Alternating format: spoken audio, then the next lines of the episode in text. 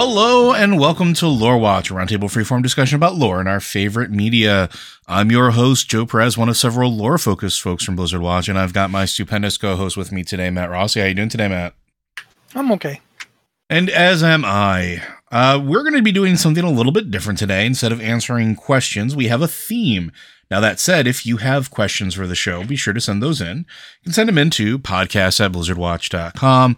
Just make sure you specify what show it's for. If you want to send them in via Discord, you can go ahead and hit us up on our Patreon queue and podcast questions channel. We tend to look there first for suggestions on themes or questions. We do have several that we're going to get to, trust me. Uh, but this theme sort of organically popped up after last last episode. Again, thanks to our Patreon supporters. If you can't support us on Patreon monetarily, we understand. Listening to the show is its own form of support. Uh, you can still ask us questions, and if you don't want to send us emails, you can go ahead and hit us on our Q and Podcast Questions channel on Discord. We will look there as well, and be sure to share the show with your friends.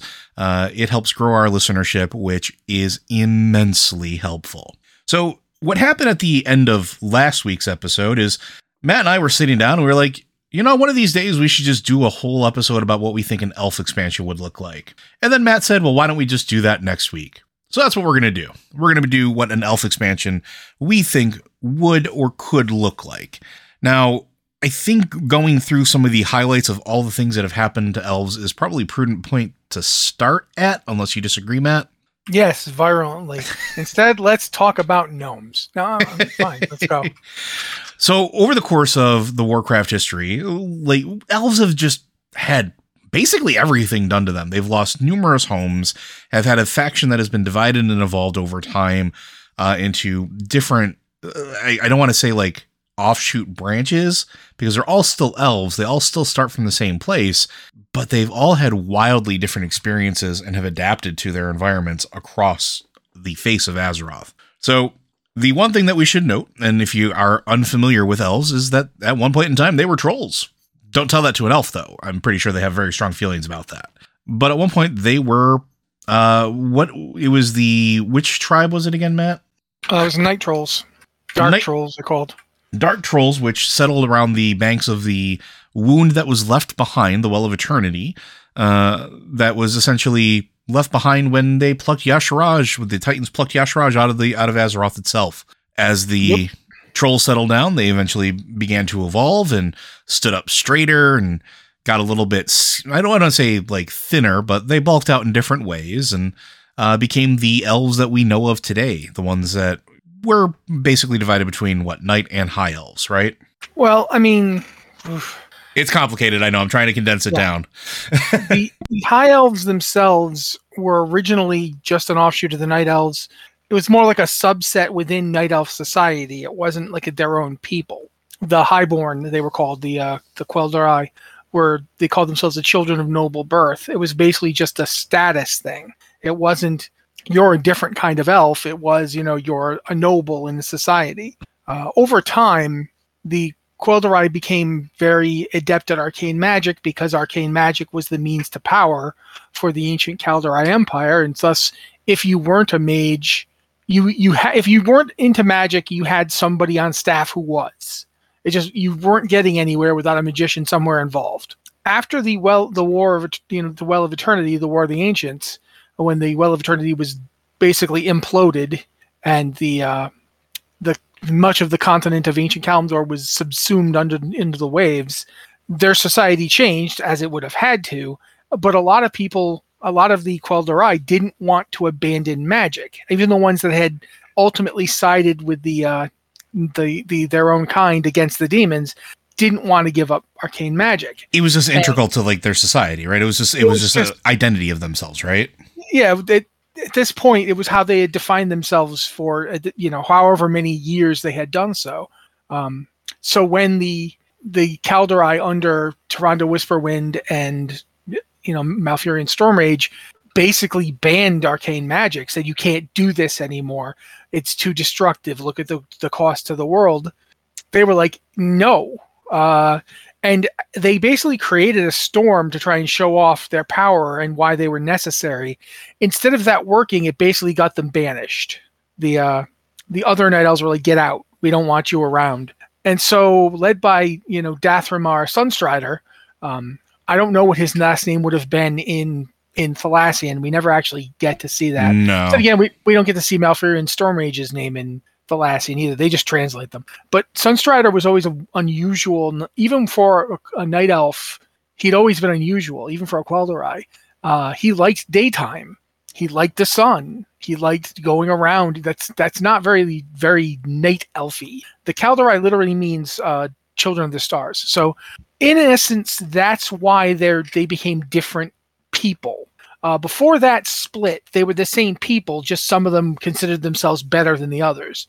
When that split happened and they exiled themselves across the new sea, what we call the Great Sea, to what is now, they first showed up in what is now Lordaeron, but they were like, oh, there's something weird going on here. We don't want to be here. And, and moved further inland. They started changing. They'd been cut off from the Well of Eternity that had been destroyed. They were cut off from the new well of eternity that Illidan had made using the water from the old well. Uh, they couldn't get to that either. Um, but they did have access to something that Dath'Remar used to create a different kind of well, the sun well. And exposure to the sun well changed them. Uh, they started, they, they, they noticeably were different. Their skin, their hair, their eyes, all of it was different. Um, I don't know how you would describe the difference between them. You know, they tend to be shorter and more gracile. If that makes any sense, they they tend to be less bulky than night elves. Night they're, elves kind of have a. They're built for speed more than they are for. I, I, guess it's a weird way to say it, but like they're they're just lithe. They're just what much more lithe. I would say that if you think of uh, night elves as linebacker type builds, uh, high elves had more of a a dancer type build. Mm-hmm, mm-hmm. Um, now, that's the difference between night elves and high elves. And for a while, that was the only real division. And they were physically separated. They, they were they were like the entire ocean between them, and they they did not communicate very often. Occasionally, a high elf would somehow get over to Kalimdor using magic. Uh, there's a place up in Winterspring where you they, you actually there's a quest where some some high elves show up, and and they've been they've come back looking for you know t- because while they lived a long time, they weren't immortal like the high the night elves. The night elves had the the uh, world tree uh, Nordrassil and the pact that was made with the dragons that made them immortal. They couldn't they didn't die of old age anymore. Like technically they weren't immortal, they just were unaging. Uh, you could kill them. Uh, lots of them got killed over years, but you they didn't die of old age. Whereas the the high elves would live a couple thousand years, but they would die. Like they they didn't they didn't have that endless youth. Dath'Remar has been dead for a while, for example. Uh, but still, I mean, you know, you can't really complain about living a couple thousand years. It's not like it's bad. It's a bad deal. Um, regardless, to them it became legendary. Like this is stuff that happened ten thousand years ago. You know, that's that's like your great grandpa's time. Whereas for the night elves, it was yesterday because they don't age. They, they get to a certain point and then they just stop dying. Like stop aging. Yeah, here we are up until the Well of Eternity. Uh, I mean, up until Nordrassil was destroyed. Uh, that's that's when that got changed. But so that was the only division for a while. I'm stopping now, so you can talk. uh, that was really the only division for a while, but it, again, that was something that is is notable, right? Two at this point, we have the two separate branches that begin to uh, expand and, and develop their own cultures, and eventually, just they're just gulfs apart, right? Um, then with everything that happens with the devastation of uh let, let's fast forward a little bit. Uh the we'll call them high elves still at this point. The they have their own society and then all of a sudden what happens? The events of warcraft 3 happens. And a certain human death knight shows up after uh, a period of time and completely decimates them. There's almost nothing left at that point uh, they're essentially a group of stragglers and survivors that try to eke out an existence for X amount of time. Um, not only this, but it leads to uh, sort of trying to think of how to explain Kael'thas. Kael'thas taking over as leader uh, was an interesting thing for them at that time because one, he escaped the devastation of their homeland, and when he returned, uh, there were lots of things that weren't there anymore. One, like the Sunwell which meant that the source of essentially their existence wasn't there anymore. And that basically put them into a tailspin as Kael'thas was trying to find every which way he could to essentially let his people survive. This led to uh, what is greatly considered some bad decision making. Uh, alliances made that probably should not have been made, fights that he probably would have been better off not getting into, uh, and eventually led to him working with the Legion. This is where, again, more tragedy occurs because at this point, we see the sort of what are now essentially blood elves going through a withdrawal process. They become husks of their former selves if they don't have uh, the energies to sort of like sustain themselves. Uh, and it creates even more division and tragedy. Uh, and they're not members of the Horde at this point. In fact, they're just basically members of the Legion and working with Illidan at, at several points in time. And again, we're trying to condense a lot of years into a very short period of time we're going to miss stuff or we're going to glance over stuff, and I apologize in advance. So now they're rebuilding. You have Lor'themar taking over in place of Kael'thas after all of those events happen. They're trying to rebuild their society, which is still besieged by undead as well as trolls, uh, which they're not exactly the fans of the Amani that are basically right there, uh, and they're not doing so great. Now the Night Elves also have their own trials and tribulations. You have a nightmare creeping through uh, the Emerald Dream ever so slightly. You have Malfurion, who has basically pulled himself back uh, from essentially Night Elf society for thousands of years at this point. How long was he in slumber for? Pretty much, uh, he would get up, he would wake up from time to time, but pretty much from the moment they made the pact at Nordrassil, which is just after the the War of the Ancients. So, so we're talking a, a solid 9k years. Yeah, so so he's removed himself from society for that that period of time, leaving uh, to lead their people. All the meanwhile, they're getting uh, waylaid. Well, they don't even understand what's happening to them because you have Xavius doing his stuff in the background. Uh, the satyrs trying, who are former elves, another offshoot in evolution, uh, basically undermining them. And then it leads us to just even more. Just I don't even know how to describe. I keep saying tragedy. Elves have getting have basically gotten a raw deal all the way through. All right, here's here's what I'm going to try and do for us. Uh, I'm going to try to run through everything that happened yeah. to the Night Elves in that time.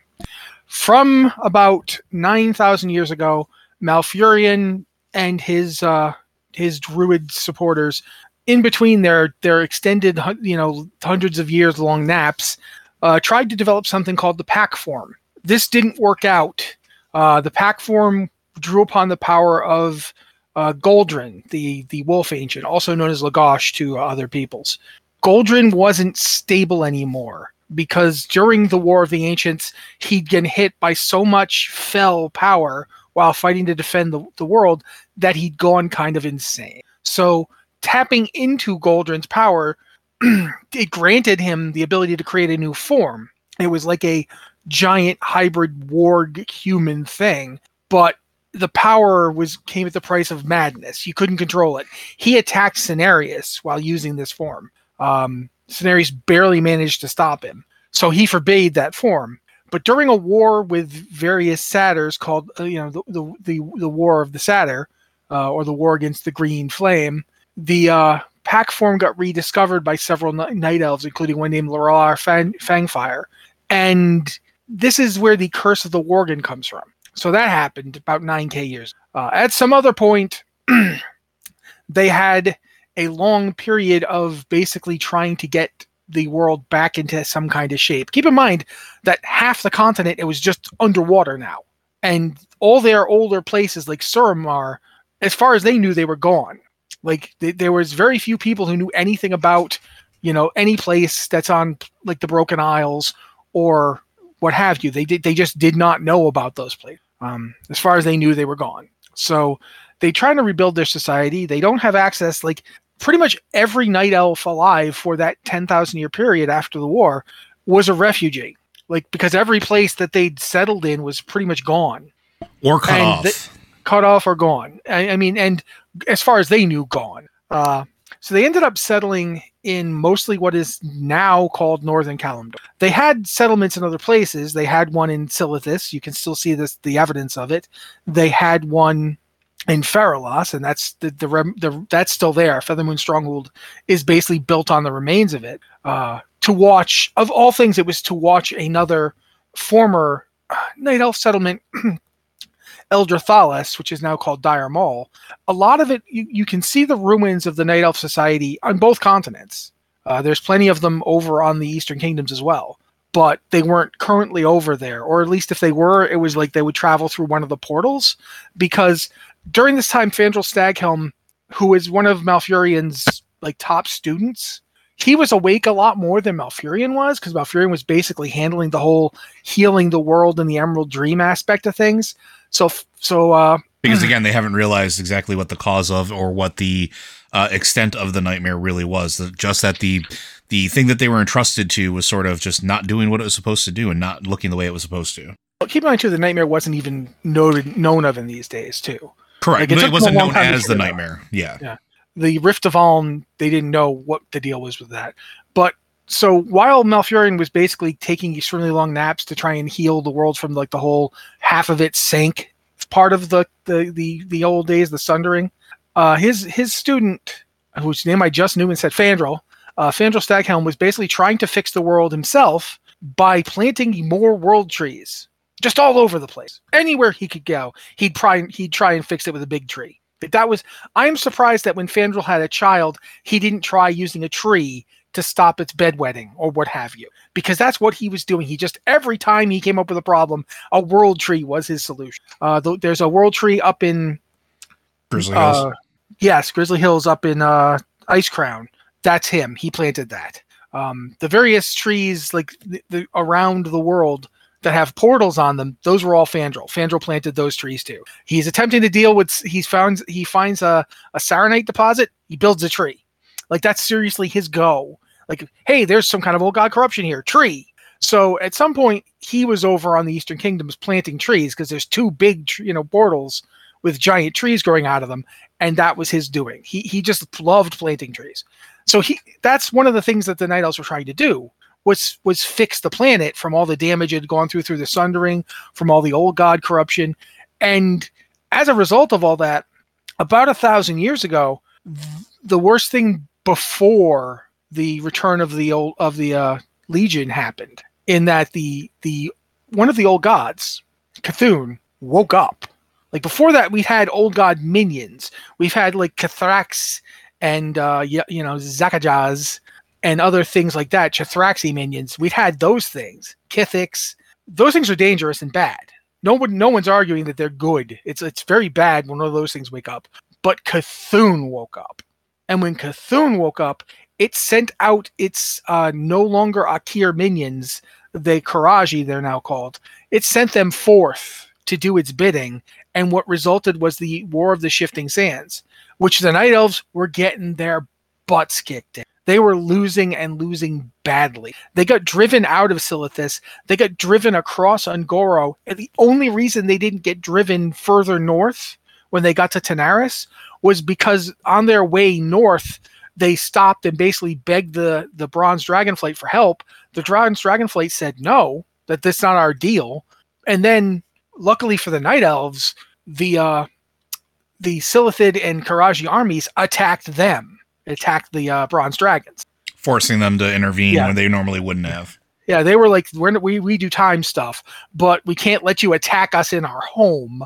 So they ended up teaming up with the the Night Elves but this kind of soured Fandral's r- relations with the with the dragons, especially when on fighting their way back to Silithus and beginning to fight their way into uh, the Ahn'Qiraj, which was the place that they were the uh, Qiraji were coming from.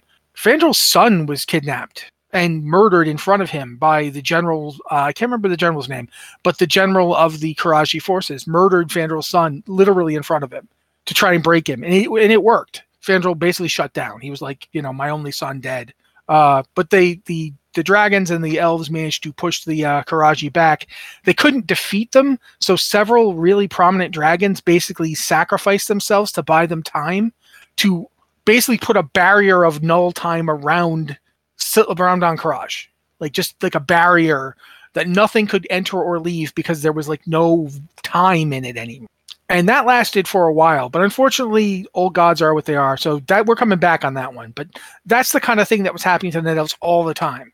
Like if if it wasn't an army of satyrs, it was their own kind driven crazy into werewolfism. If it wasn't that, it was some weird scythe of Elune that somehow was, you know, doing all sorts of bad stuff because it was actually like Goldrinn related, uh, which is also tied again into the Worgen. If, if, if it wasn't that, oh, the Silithid and the Qiraji are invading. It just, you know, Meanwhile, 10,000 years of, nut, of nutty stuff. Meanwhile, Hmm. over on the other side, Yeah, Meanwhile, on the other side, you have uh, descending into madness. You have your city being literally cleaved in half.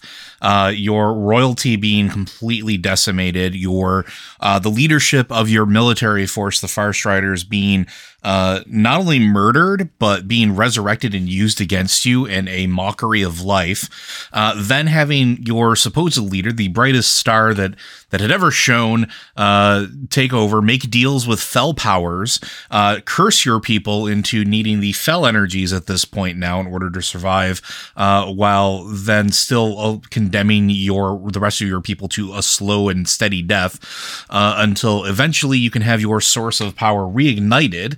Uh, which that's a whole complicated thing and does involve the blue dragon flight as well. Uh, it is weird.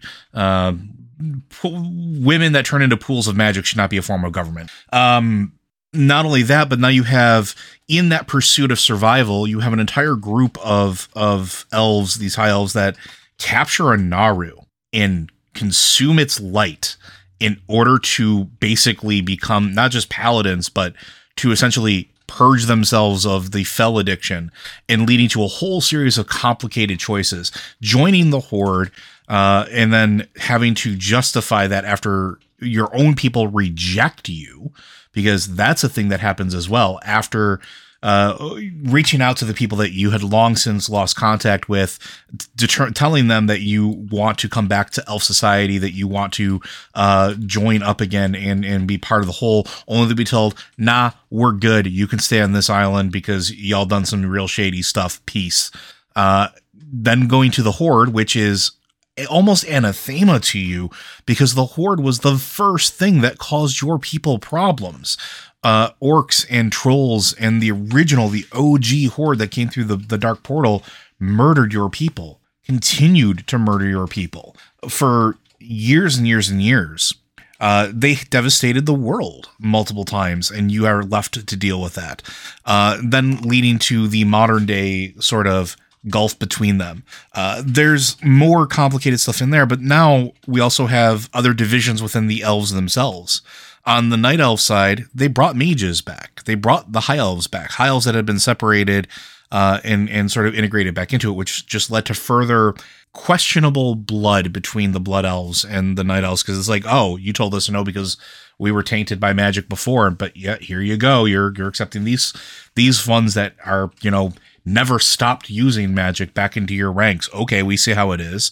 To some dedicating themselves to the power of the void, where you have uh, Alleria Windrunner, who has basically just said, okay, cool, we're going to take an offshoot of all these high elves and other elves that, you know, were formerly of the Alliance, that were formerly allied with the Night Elves, and say, cool, we're going to accept these void powers, creating even a further division.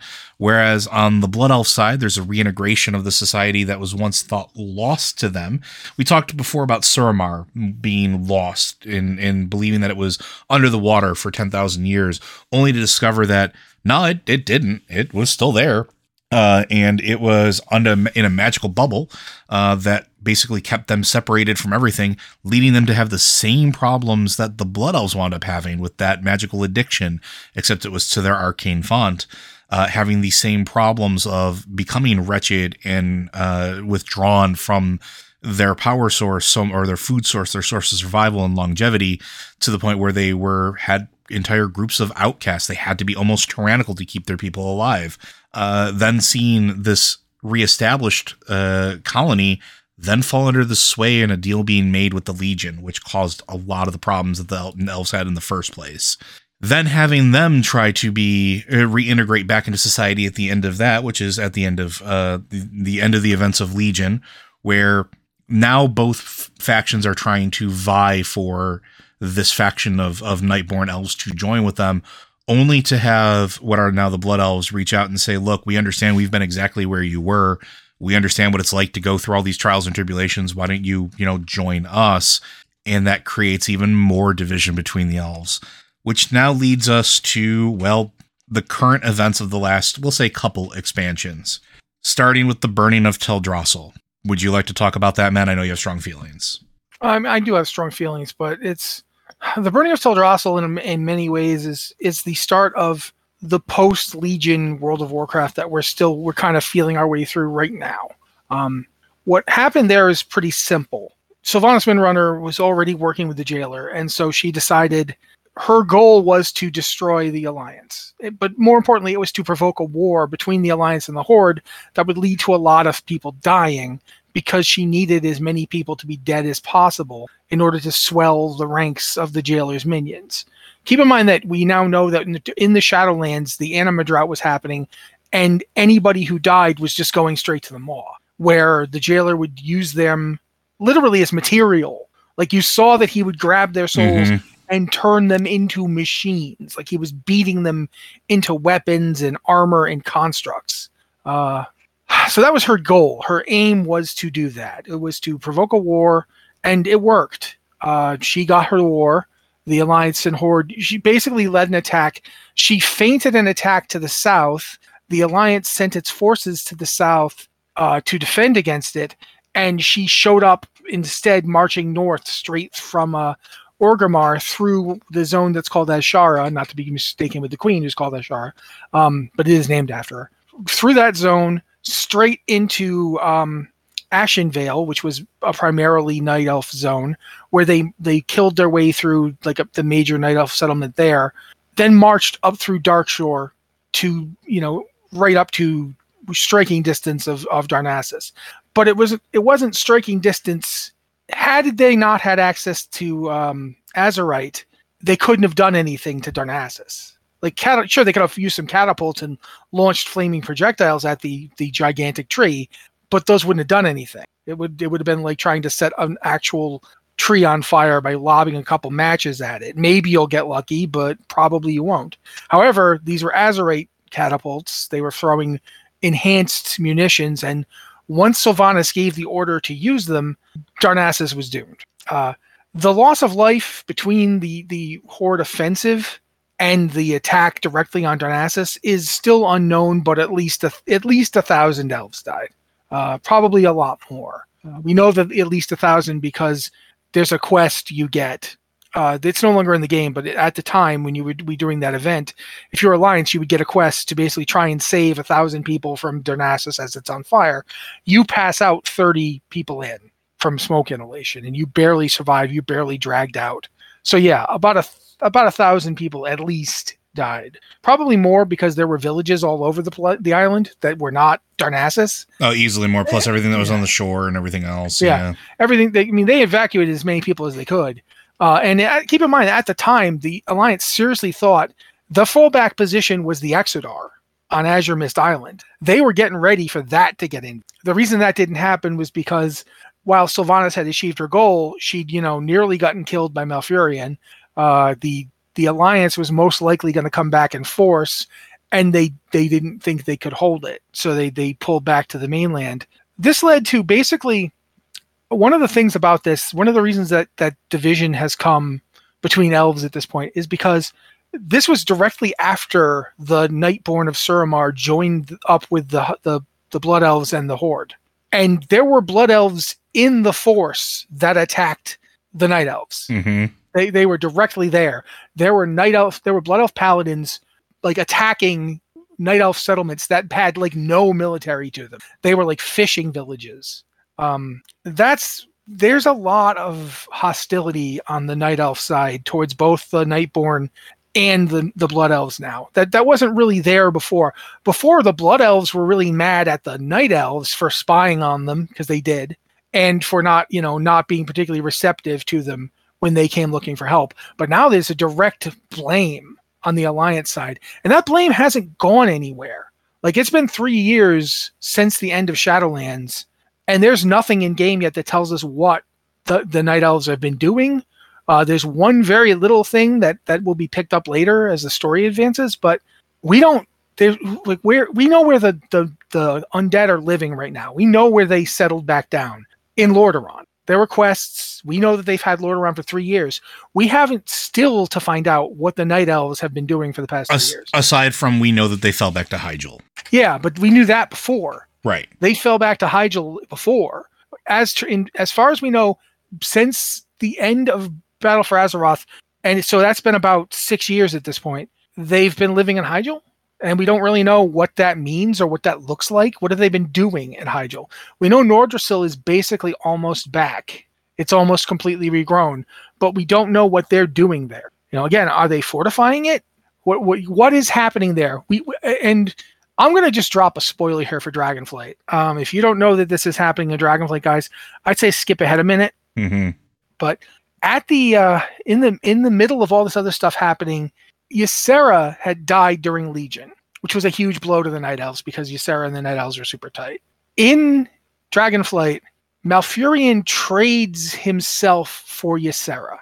It's not permanent. He will not be staying in the Shadowlands forever, but he's currently in the Shadowlands, and Ysera is currently back with the dragon. Um, as a result, though, she will not become the aspect again. If they get their aspect powers back, she's not going to take them because she's not really back. Like she's still tied to um, the Winter Queen's. Uh, she's she's transcended that form essentially. yeah, she's part of Ardenweald. Like she's still tied to it. The only reason she could come back through was because you know Malfurion basically is willing to let her be there in his place and is in there is there in her place. So that that's happened too. So now that Malfurion's gone, Tyrande has literally been through hell the past few years. Like she saw she saw Darnassus die. She failed to save it uh, in part because Malfurion got sucker punched. He, he basically was fighting off Sylvanas. He, he was going to win too.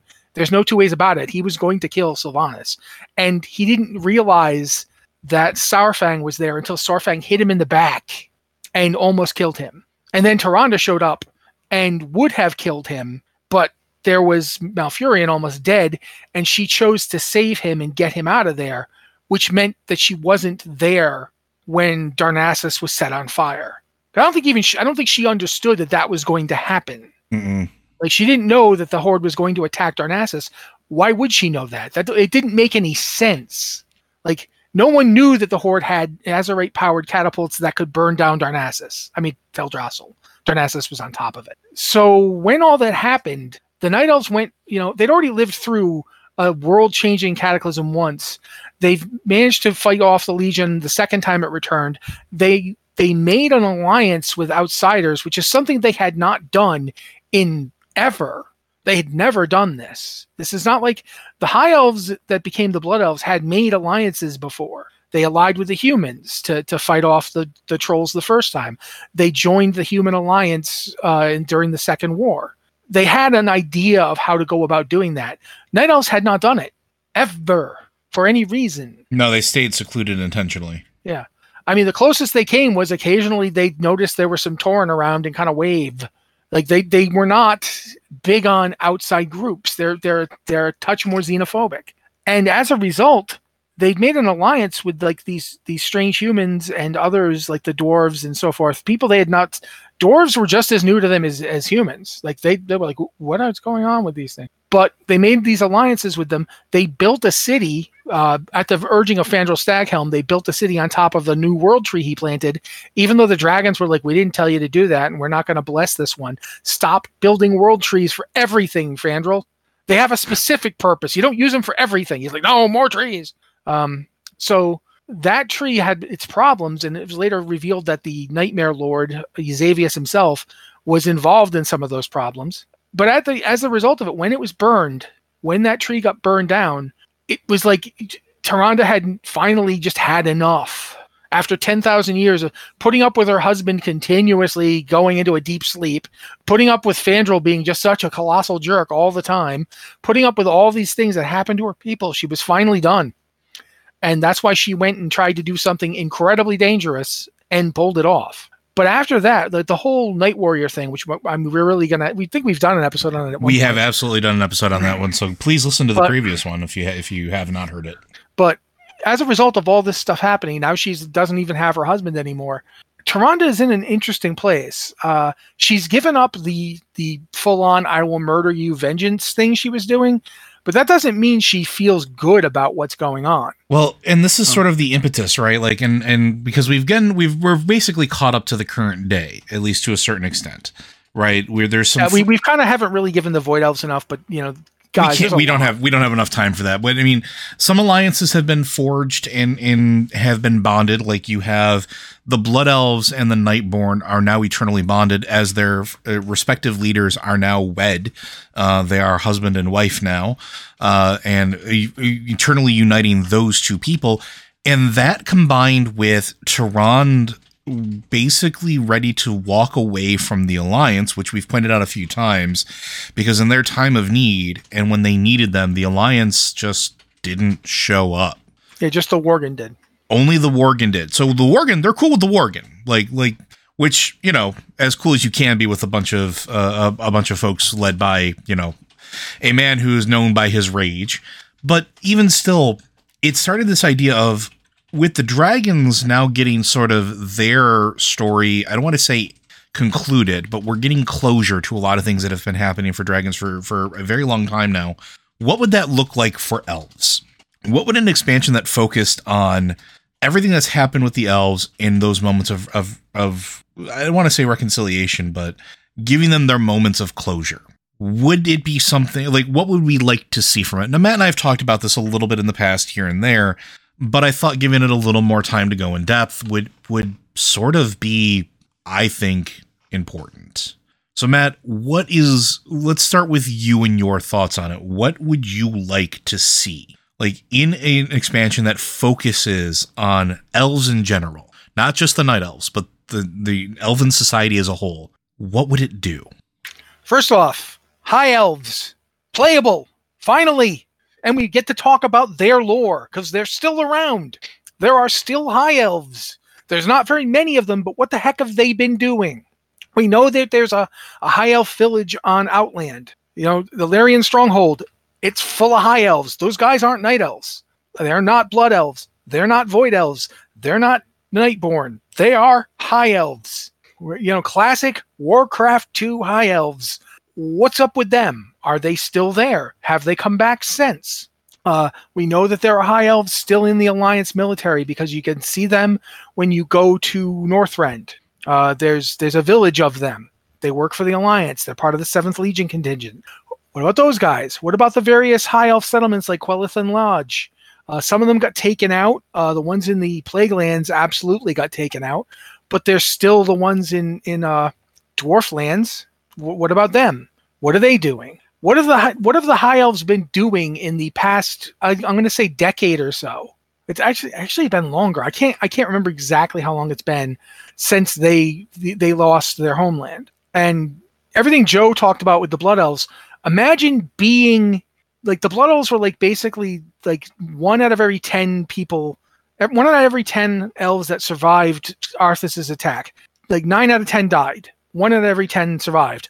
Of that group, one in ten of those people are high elves still, and the rest are blood elves. And then, of course, there's been new children and so forth since. So the, the high elves are like the barely surviving fringe of a culture that changed into being the blood elves.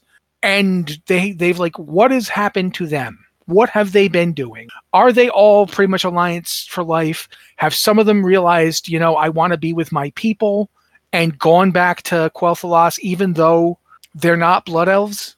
You know, has the has there actually the years of, of drawing on fell power and now direct access to the pure light has it changed the blood elves in ways that make them physically different from high elves? Like or is it still just high elf is like a blood elf with blue eyes? I want to see all this explored. I want to see more about them. I want to see more about the void elves because the void elves are just blood elves that started practicing void magic and then the the the, the blood elves in a move that is hilariously ironic immediately reacted to them the way that the night elves reacted to the high elves. Mm-hmm. It's it's it's exactly the same. You're practicing forbidden dangerous things. Get out. That's like the elven response. I swear to God, there's probably some elven teenager out there somewhere listening to Swedish metal, and some their grandfather just threw them out of the house immediately as soon as they heard it. That's just that's the elven solution. Get out.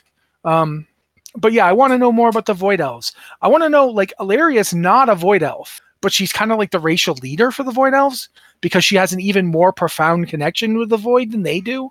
How does that work? Yeah, because that's that's Uh, a whole other thing too, right? And and when are we going to get to see Shandris Feathermoon just kick all of their butts with archery? Because she's better than any blood elf who's ever lived. And yes, I'm looking at you, Sylvanas fanboys. She's better. She is I don't want to hear it. canonically. Yeah, she is the best archer in the world. Uh, but but that's just a minor thing. I would like to see all three, all three, and I'm including Sylvanas in this, of the Windrunners back. I would like not necessarily they get to be involved in like the whole story. Like Sylvanas is busy. Sylvanas is basically trying to do the impossible and and redeem herself in some way. So I don't think she should like show up and be on a council or anything. But I definitely would like to check in on her uh, to know what she's doing. Did she find Nathanos' soul? Uh, is it gone? Did it get turned into some weapon? Maybe it got turned into the legendary she was using. Imagine if she found out that that bow was her boyfriend. Because the bow was given to her by the jailer. Yeah, and the jailer would have had, you know, the guy died, so he was sent to the to the maw. So it's quite possible that the jailer, in one of his little moods of irony, turned the guy into a bow and gave it to Sylvanas. because he was just as good of an archer as, as she was. Yeah, well, maybe not as good, but he was really good. He was about as good as any human's ever been. Uh, so yeah, who knows? I don't know, but I think that would be fun to find out. Uh, I'd like to see. I want to see Vereesa. I want to see Vereesa's kids. Yes, we haven't seen them in forever. We haven't ever seen them in game. They have never been in game.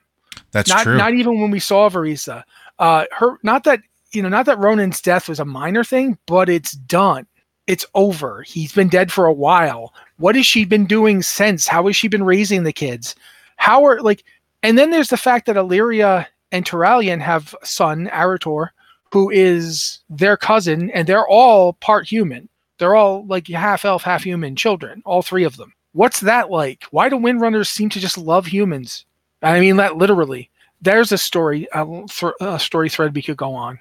Um, I would also like to see. I want to see Nightborn Night Elf interaction yes. because there's a there's a fault line down that culture, and I think Tyrande would probably at this point admit she made some mistakes dealing with uh with the Nightborn, but at the same time, she would be hard pressed to say she felt wrong because the Nightborn have essentially proven her right. They didn't want to try and like earn back any kind of forgiveness. Keep in mind that the Nightborn only existed because they were directly following Azshara's orders during the War of the Ancients until the very end when when Elistra when you know Elistraz want to say Elistraz Elistray Alessandra. Alessandra thank you. Alessandra realized oh no uh, she's going to get us all killed.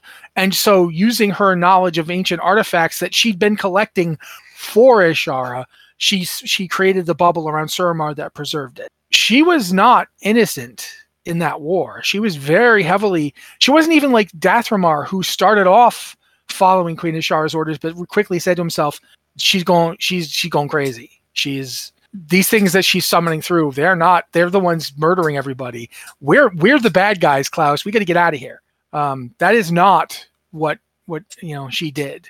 So there's there's, but at the same time, as as I'm sure, uh, I want to say Thalyssra. Is that her name? The first Arcanist show? Yes, Yeah. first, Thal- Thalyssra, who's now in charge of the uh, Nightborn, I'm sure she would have some points to make about how, you know, my people were suffering and dying, and you wanted us to waste our time curtsying to you when the Blood Elves just offered to help us. I'm sorry, but it's not a hard decision. Mhm. You know, between between the cold shoulder you were throwing our way and their open, welcoming one, it's pretty obvious to see why I went where I did, which I don't think would help, but I think it's a it's a reasonable argument point. I don't think the one thing I don't think a night elf, uh, not a night elf, sorry, the one thing an elf expansion shouldn't do is end up with all the elves like on a council somewhere making decisions for elf kind. I don't think there should be I- some kind of reproachment. I agree, I- and you're you're hitting on something that I think is is very very integral to that, right? Like I don't think it needs to be a happy ending. I don't even think it needs to be an ending. I think it's it needs to be A a, story. Like yeah, what we do, what we haven't seen in years is any sort of meaningful interaction between these groups on their own. We've seen them interacting as parts of the Alliance and the Horde, but we haven't seen them interacting like just as elves. As elves, yeah. Yeah. descendants of the same people. Um, And th- there's a and there's been like there were moments in Legion where we almost got there, where we had blood elves, night elves, and even a few high elves all together at Suramar going in to liberate it from the Legion. And that's the last time we saw that. And that's that was tantalizing. That was this moment of where you have Liadrin there, you've got Tyrande there, you've got Vereesa there, and they're all kind of representing their people. And it did you you really kind of feel like there was sort of like a missed opportunity there. Now, again, not to make them all buddies, but to showcase how they interact. And see, and that's and that's the thing that I want to see the most is I I've seen a lot of people talk about how they want to have the elves united as their own faction versus the other ones. I don't want that. And I think and here's why for a couple of reasons. One, I like the idea of what we're seeing in Dragonflight already where the faction divide is starting to get walked back. You are being forced to interact with members of the other factions to help the dragons and in such a way that the dragons have laid it out where you leave your military at home, you leave your prejudices at home. You can send your scholars, you can send your craftsmen, you can send your adventurers that want to help, but I do not want war on my doorstep. We have enough to deal with. I would be okay with the elves taking a similar approach. It's not friends and and we're going to make everything okay and we're going to erase 10,000 plus years of baggage. That's not going to happen. But the establishment of a neutral ground where they can start to interact, start to assemble the pieces of their people, because that's the thing, right? Every single one of these little factions of elves has a little bit of elven history that is unique to them that the others don't necessarily know or remember. The oldest living members of the elven race right now are Tyrande, who, you know, has her own wounds and, and, and baggage to deal with, and they are not insignificant, as well as just now having to realize that, or I shouldn't say realize, but the reality settling in that she must lead her people by herself again with no hope of backup, and that's just her responsibility at this point. But the next oldest one is Tharissa. She's been around longer than most of these other elves, and I think the next oldest one is uh, Lor'themar. No, Shandris is way older. Shandris is way older than him. Okay, so like Shandris, Shandris is alive during the War of the uh, Ancients. that's right. Shandris, Shandris that's right. is easily. In fact, Shandris is older than Thalyssra. Actually, she may not be because I was an adult and Shandris was a little girl. yeah, so I think the But they're they're comparable at this point. They're all basically contemporaries. But the point is, is there's very few members of Elven society that are of import that are of that age, and having them come together and just open up conversation, not be friendly with each other, not be best friends immediately, but to start to begin the dialogue of, I remember when this happened. I remember when this happened. Okay, well, I remember. well, here's one happened, example. right? Here's one example of that. Actually, if you go back and look at um, Battle for Azeroth, when you go to um, I keep wanting to say Val but that's not where I'm talking about. The uh, Nile Na- Nazjatar. When you go to Nazjatar, at one point, Shandris shows up and goes to a place that was like a village that she like lived in. That's now ruins on on the on the ocean floor. That it's part of the place that uh, Azshara has exposed. And you basically see from her perspective what it was like when the Legion came, what it was like. Like Elf Society, we keep forgetting this. Elf Society existed for thousands of years in a in a form very similar to what it was at its end, and then it just ended. And for many of them, many of them had no idea what was happening. Like go back and watch the warbringer short with Azshara. Her people were still coming to her for help, not understanding that the demons that were coming through were coming through because she felt like nine tenths of her own people should be dead. Like she felt like, sure, the elves should rule the world, but only the really good elves, the ones the most like me. The closer they are to me, the more likely I think they should survive. The ones who are just the street rabble, I mean, if they if they die, they die. Now that didn't mean she wanted to see her city get wiped out because she didn't. when her city was about to get destroyed, Azshara went out there and tried to stop it. And keep in mind that that was the entire weight of the ocean, as in all the water in the world that was essentially trying to push down on her city, and she almost stopped it. And and who out there has any real memory of her at this point? Tyrande, Mm-hmm. Shandris, Alessandra. and Thalyssra. Alessandra, but she's not currently accessible. But Thalyssra was right there. Thalyssra also. And those people that were there are probably the only ones who could stand up against Azshara. And that's why I'm bringing up Azshara, is because if there's going to be a villain it's going to be the elf expansion, it has to be Azshara. Yeah, and and that you're going exactly where I was going to go for it, right? Because it's Azshara has sort of after everything that happened in Battle for Azeroth, she's gone. We don't know what she's doing now. We maybe have a vague idea of where she is, but literally radio silence, right? We have not been back uh, to uh, Nazjatar. We have not been uh, down there because we were dealing with the Shadowlands. We don't know what she was doing during that entire time. And there's been no talk of what she did between the Shadowlands expansion and Dragonflight. And that is, I don't want to say out of character because it is definitely in character for her to keep a low profile. Uh, but it would be one of those, if there was an elf expansion, her popping up makes the most sense. And you hit exactly what I was going to say because those elves, those ones that have been around long enough to remember her and remember what she did, are the ones that are most likely able to stand up to her in a united front and giving them something where they are forced to work together and the alliance be damned, the horde be damned. You know, obviously, if you're going to send champions, we'll take them, whatever. But I'm not relying on, uh, you know, uh, all any any of the alliance our military army they already abandoned us once before. I'm not going to take that risk and, and put my faith in it and have it and to hell with the horde. They can't keep themselves uh, from infighting long enough to to get anything done right. So but if the elves show up and say no this is our ancient enemy. This is our burden to bear together and have something where they're forced to interact, they're forced to put their differences aside, at least a little bit. Uh, I, I'm not going to say that Tron's going to sit there and welcome the Blood Elves with open arms because that would just be bad writing. Uh, but this, okay, I accept the fact that I need you in this moment, but we're going to have a talk after this is done, and it is not going to be comfortable. Actually, I I was thinking about that, and I can think of a way where you wouldn't have to do that, and it would still be Tyrande as we understand her. Have Azshara target the Blood Elves, And them need the help. and have Tyrande literally show up at some point and pull them out and say, "Now you owe me, and here's how you're going to repay me." And that's how it gets started, because Think about what an Elves- epic moment that would be, though, yeah. too, Yeah. right? Like, but, plus the Blood Elves have already shown a tendency to be kind of vulnerable to Naga manipulation. Mm-hmm.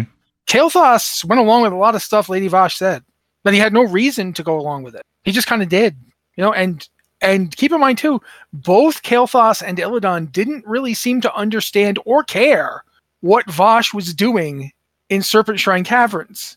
She was draining all the water out of out of Outland, guys. she was taking literally all of it, and you all didn't seem to be paying any attention to this it's kind of like yeah it's great that you've got your your horrible demon inf- infested cathedral at the end of the world and in the destroyed zone Illidan. And Kael'thas good job on the flying Naaru city you stole. But if there's no water on this planet nobody can live here. Then what? You know where where's your end game for this? They didn't even seem to care. So the Naga I can see the Naga thinking yeah we can we can make use of them like like we did with Kael'thas and I don't think that Lor'themar would go for it, especially since he's married to somebody who would be like, no, no, no, no, no, no, no, we are not doing that. But I could see it like it being like creeping through Blood Elf society. Like, well, yeah, we can rejoin with our with the ancient Highborn. We can learn secrets we've never learned before. And be like, it's not the ancient Highborn, it's the Naga. You know what I mean? Like, and from there, Tyrande shows up and basically supports Thalyssra, and Thalyssra's like, "Oh God, I didn't want to be on the same side as her, but I guess I have no choice. Oh, this is awkward." You, you know what I'm saying? Yeah.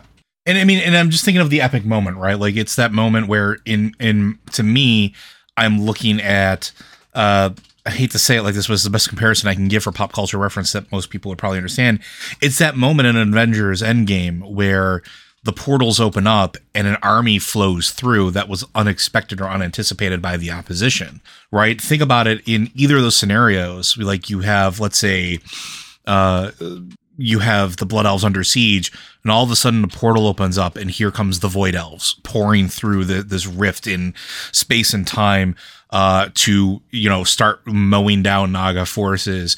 You have the nightborn going through their arcane portals uh, bringing in their spell slingers. And then you have over the hill riding in uh, Tyrande and and Shandris Feathermoon uh, leading guardians, leading uh, wardens down into battle uh, to sort of be the ground forces and the archer, the archer support. That, well, you've seen what happens when Tyrande attacks a city. Oh, she. Oh, yes, you do. She does if you not. went to siege, yeah, siege of Orgrimmar. Oh, yes, please. See, she when honestly, I'm gonna. I, I, say this as a joke, but I'm only half kidding. When Ter, when Tyrande showed up in Siege of Orgrimmar, I honestly thought Vol'jin was going to propose to her. Yeah, like he seriously sounded like he was absolutely about to marry her. Uh, he was like, Tyrande. And she's like, I'm not here for you. Let's get this over with. And it was just, it's a really great moment. Um, I, I would like to see it. I like the idea of them not forgetting or forgiving anything. And this is across the board, not just yeah, the night elves don't forget or forgive. They're, all of them still have their grudges, but they're all aware that Azshara nearly wiped their people out and that she could do it again that she is i mean and that's the thing we talked about before. And we've talked about Azshara as being this this masterclass villain threat. And why is she like that? She's patient. She's planning. She's plotting. And she's always looking for more power. Matt pointed out last week and we've pointed this out several times how many powerful artifacts have we just let Azshara get her hands on? At least one, and, and we don't know for sure more. that she didn't get the other three. Yeah, like we left all the various, uh, p- you know, pillars of creation in the in the tomb of Sargeras, and the last time we saw them, they were all basically in the same place. They were all kind of like in on pillars in various rooms. She obviously got in and got the the, the you know the tide stone. What's stopping her from getting the other ones? The one you was know, right in the right in the front hall, right? The one is in a the one was set in a dungeon tower set aside to the other side. The Aegis of Aggramar, right? Yeah, th- that one was upstairs. In the night. And the temple. other three, yeah, the other three were down in like where you fought the other bosses. So yeah, like when you walk in the door of the of the Temple of Sargeras, there's a room that two demons are arguing in, and there's the hammer of Khaz'goroth, like literally right there. So yeah, she could have all four of them and for she, all we know. And the thing is, like we said, we don't know what she's been doing for X number of years, but she has, I'm going to guarantee she hasn't been idle. And if those pillars of creation are one thing, what else has been, what else is out there that she might have had, uh, maybe people looking for? We know that there are several other Titan artifacts and relics and things like that that are strewn about different facilities. The Naga can go pretty much anywhere. Hey, one of them is a scepter that a bunch of shaman were using for a while. Yeah. Just because we couldn't use it anymore. I mean, obviously, there's another artifact that was supposedly drained and no longer usable that ended up becoming sapient and is now wandering around in an elf body. You know, if Xal'atath was was not quite as dead as we thought, who knows about the scepter? The scepter you know, that was originally constructed to house waters from the Well of Eternity and be used in arcane rituals that shaman then used for natural healing because that's the only thing they understood how to use the waters for. But back in the hands of an arcane expert, the one that it was made for in the first place. Yeah. And that's the thing, too. Going back to this, we mentioned that the ancient night elves had a division based on who could do magic and who couldn't, who was an arcane magician and who wasn't. That's the origins of the highborn. Azshara was to the highborn as the highborn were to completely non-magical elves. Azshara was enormously powerful. Like powerful enough that that when Mannoroth saw her for the first time, he was like, I wanted to kill her, but I didn't think I could do it. Mannoroth said that. Maybe Sargeras, maybe Sargeras could do it. Not, oh yeah, Sargeras could do it easy. Maybe Sargeras. You're maybeing a Titan up against this woman. And yeah, a lot of her power was indirect. A lot of it was manipulative. A lot of it was getting people to love her because she loved being loved. But let's that not forget mean, that she was born with golden eyes, and we still don't yep. know what that truly means. We know that it's important, but You know, it also we also know that elves get golden eyes when they get powerful. Like Malfurion didn't have them until he became a very powerful, you know, Druid. druid, and then he got them. But Illidan was born with them, and so was Azshara. Illidan obviously had a destiny that included fighting, you know, a, a Titan for the rest of his life. What is Azshara's destiny? Is she is she supposed to fight something else? And what is her plan? Like, think about what is she planning? What is she trying to do? We still Well, don't know. let's let's take it this way. Like if if Sargeras was supposed to be her intended uh, bow, uh, we don't know what she found out from Sargeras, or again because she was super manipulative, what she knows about the nature of Azeroth, and that I think is the scariest part. Yeah, I mean, if you look back too, um, Ashar was somebody who took a city named for Elune, the chief goddess of the Night Elf people. She changed its name from Elundris, Eye of Elune, to Zin-Azshari, Glory of Azshara, and her people loved her doing it. They were they thought it was great. So think about what's going on with Azshara and how she is in a, in many ways she is the perfect enemy for an elf expansion because she is probably the only thing that could get these groups together. Mm-hmm. Uh, even the ones like the Void Elves and most Blood Elves who don't really know how bad she is, um, the others do. Like the High Elves, you know, they they would be fully aware of her because their origin story was all about this.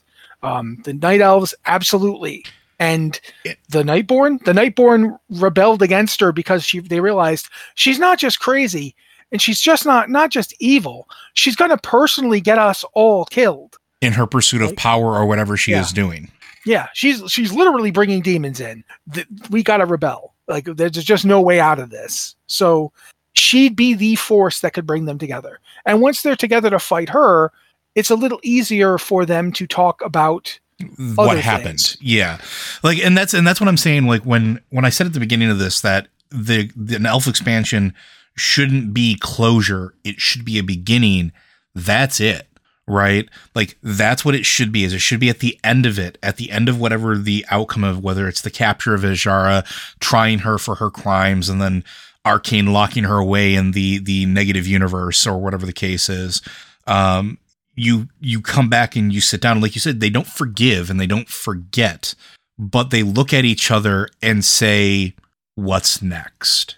Right? Like where does that leave us now? And if they can all admit that they messed up in certain capacities and atone for you know they're not going to have to atone for what they did because it's not going to be a quick process but have that conversation of look you need us we need you. We need to find a path forward and have that expansion end with the beginning of a new tolerated uh elven like conglomerate right? Not a console not one that sits there and makes decisions but maybe ones that periodically meet at that neutral ground and talk about what their societies need. Yeah, I mean, it could be something as simple as we have now established diplomat, diplomatic ties that we did not have before. because think about because think about it. Each of them offers something that the other ones don't have or need think about going back like would you not think a bunch of night elf druids showing up to Silvermoon City would help heal that scar? That would help try to breathe life back into that land and maybe make silver moon back to what its former glory was or at least somewhat close to it? They can't do that themselves obviously. Arcane magic didn't fix that. Nature And magic actually- might. We know that the uh, that there's an old tradition that the Nightborne had that they basically abandoned that was similar to Druidism, if not exactly the same. Hmm uh, it meld it used arcane magic along with the nature magic but what if I? I don't i'm not saying this to be like to bag on anybody but i think it's it, the reason we don't have blood elf druids already is because blood elves don't want to listen to trolls. Blood elves and trolls don't get along. The fact that they're both in the horde it's like borderline aggression. Like they just they just don't get along um, for one thing, that the Blood Elves took a lot of land uh, when they were the High Elves, took a lot of land away from the Trolls. Zul'Aman used to go all the way up to where Quel'Thalas is right now. That all got taken from them by the by the Blood Elves. I mean, the High Elves. So there's there's hostility there. The entire reason humans got mages in the first place was because the High Elves needed help because the Trolls were pushing them out. And that's the basically the reason that humans have a society at all and aren't just a bunch of barbarians still is because the high the high elves were desperate enough that Anasterian Sunstrider was willing to teach a hundred humans magic, and from there suddenly humans were like you know all over the place being king high wizards of, of the eastern kingdoms. And he must have been like Anasterian must have been in his head like i knew i shouldn't have taught them. I knew it but i had to get somebody. Nobody else was going to help against the trolls. It's not like the dwarves cared. So there's like all this potential between the different groups. In in we're, interplaying in what not necessarily liking each other but i bet you here's one example. I bet you it's a lot easier to learn druidry from a night elf who you already kind of think is a weird tree hugging nutcase anyway. Yep. and Because you already you already have you're getting past that hurdle already. yeah. And the night elves they're certainly not going to be gentle but you're an elf. You're not a troll you know elves and trolls have antipathy in a way that that elves and and other elves don't. Now is the is the night elf going to be a like calm compassionate teacher? No they're never that that they're a wild frenzied people. But they're going to treat you like an elf. They're going to talk to you and assume you are capable of understanding them. Whatever else they they're going to treat you like an elf. And i think that that's the thing. They the thing about an elf expansion would be dealing with that elves have not had this in, in thousands of years but at one time all elves knew they were elves Y- y- this is very similar. Like before anybody says anything, this is very similar to what dwarves got to do. Think about yeah in a way in a way it is think about that. Like they've established the council, sure, but they're not exactly best friends. And it, they're starting to slowly go back to a point where dwarves were just dwarves.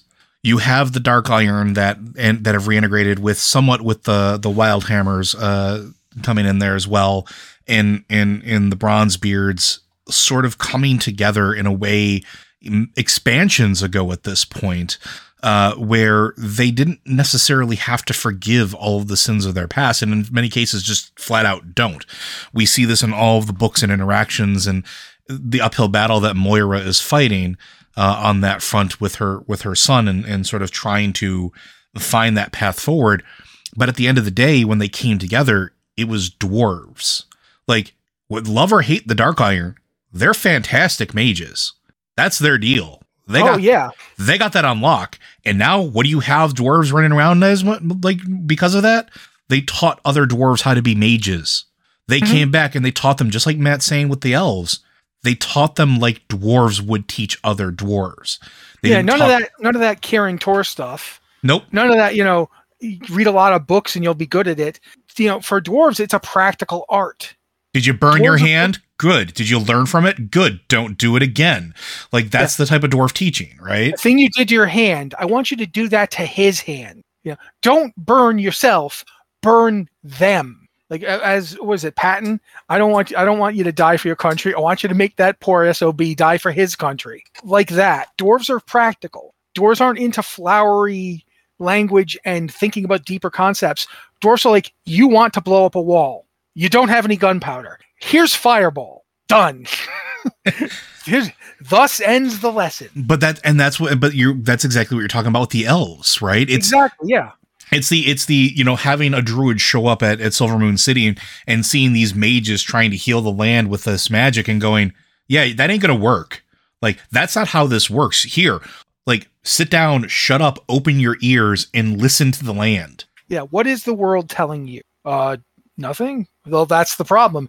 The world is in fact trying to tell you something and you're not listening. And then you have a Nightborne come in that says, Hey, I found this ancient text that shows how arcane and the natural order can be fused together into one form. Why don't you try this, learning what you just learned from that night elf over there, and see what happens? And then all of a sudden, land starts to, re- to heal itself, or whatever the case is. There, there's a case where all of them need each other, even if they don't want to admit it. And that's the most fascinating thing about a potential elf expansion. Yeah.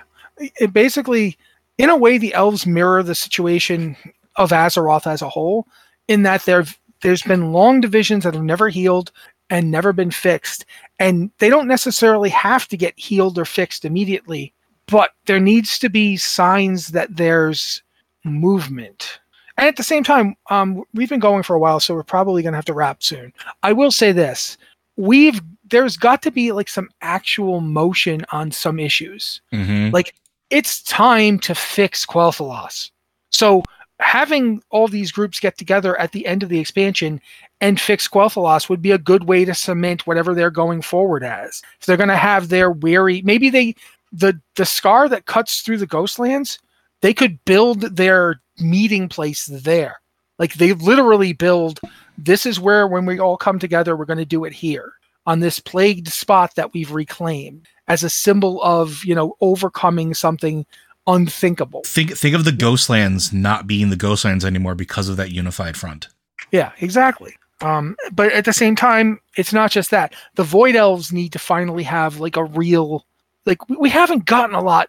The the Nightborne came into the uh, Horde with Suramar at their back. The Void Elves are like absolutely refugees who had nothing. It's time to, to give the Void Elves a place. Like where where do the Void Elves go when they're not you know Void Elfing? Like you know we're not currently channeling any Eldritch horrors. What are we doing? Um, well, we think we're all staying at Steve's tonight. Why are we staying at Steve's again? We're always staying at Steve's. It's got the biggest couch. Like, you know, I'd like to see there be some place, maybe up in the Twilight Highlands. Maybe they, they could have that alliance base in the Twilight Highlands. Yeah, re- reclaim p- bits and pieces of the Highlands. Why not? Yeah, and that could be where they live. They could have that. That's a place for them. It's close enough to where they're from that they could at least you could imagine them making pilgrimages up north. Maybe they wouldn't get to go near the uh the Sunwell, but they could go to Quel'Thalas for some of them, they lived in Quel'Thalas a couple years ago. You know what I mean? Like th- mm-hmm. that's that's much their home as it is any Blood Elves. And, and like I said, you got to get the High Elves in, into all this. I don't I don't know what how to have them. Like maybe they should be another both Horde and Alliance race. I don't know and I don't care, but they should definitely be back. Especially considering them coming out of isolation and the story of them rejoining the Alliance. Why not? right? We we've yeah. already had that established. We've had that established that they've rejoined, and and I know Matt's been talking about this for a long time, and I know other players have as well. Let us let us have playable Highborne and give it to both. There's zero reason not to. I think that's going to do it unless there's anything else you want to add. We could talk for hours probably. Yeah. On, the problem is that if I kept talking, it'd be five o'clock before we the the thing is, is elves need some time in the sun, right? They need some time to shine. And Even if they don't like the sun and would be, prefer the moon. uh, but that notwithstanding, we've had a lot of, and, and I, I, can hear some of you out there, but we've already had a ton of elf story. We have in bits and pieces. We haven't had anything coherent or can like focused on them. They've always been a part of another story. Whether it was what happened in Shadowlands what the elves were going through was just part of the story of Shadowlands. It wasn't a focus. What the elves went through in Legion was just part of the story of what was happening in Legion, not the focus. Same with Battle for Azeroth. These are all important things that happen, and I want to make sure that that's perfectly clear. Uh, not don't want to take that away at all, but they were just events. They weren't the focus and I can hear you screaming, but the burning of Teldrassil was a major thing. It was for that moment. We didn't deal with the repercussions of it until way later. We're still dealing with it now. Giving us something where the elves are forced to sort of deal with that and work through that and make their way through and navigate it while they are the focus of what's going on, just like the dragons are the focus of this expansion. I think that's what we all want to see, or at least Matt and I want to see. Don't want to claim that I'm talking for everybody. But I think that will do it for today, folks. Blizzard Watch is made possible due to the generous contributions at patreon.com slash blizzardwatch. Your continued support means that this podcast and community is able to thrive and grow.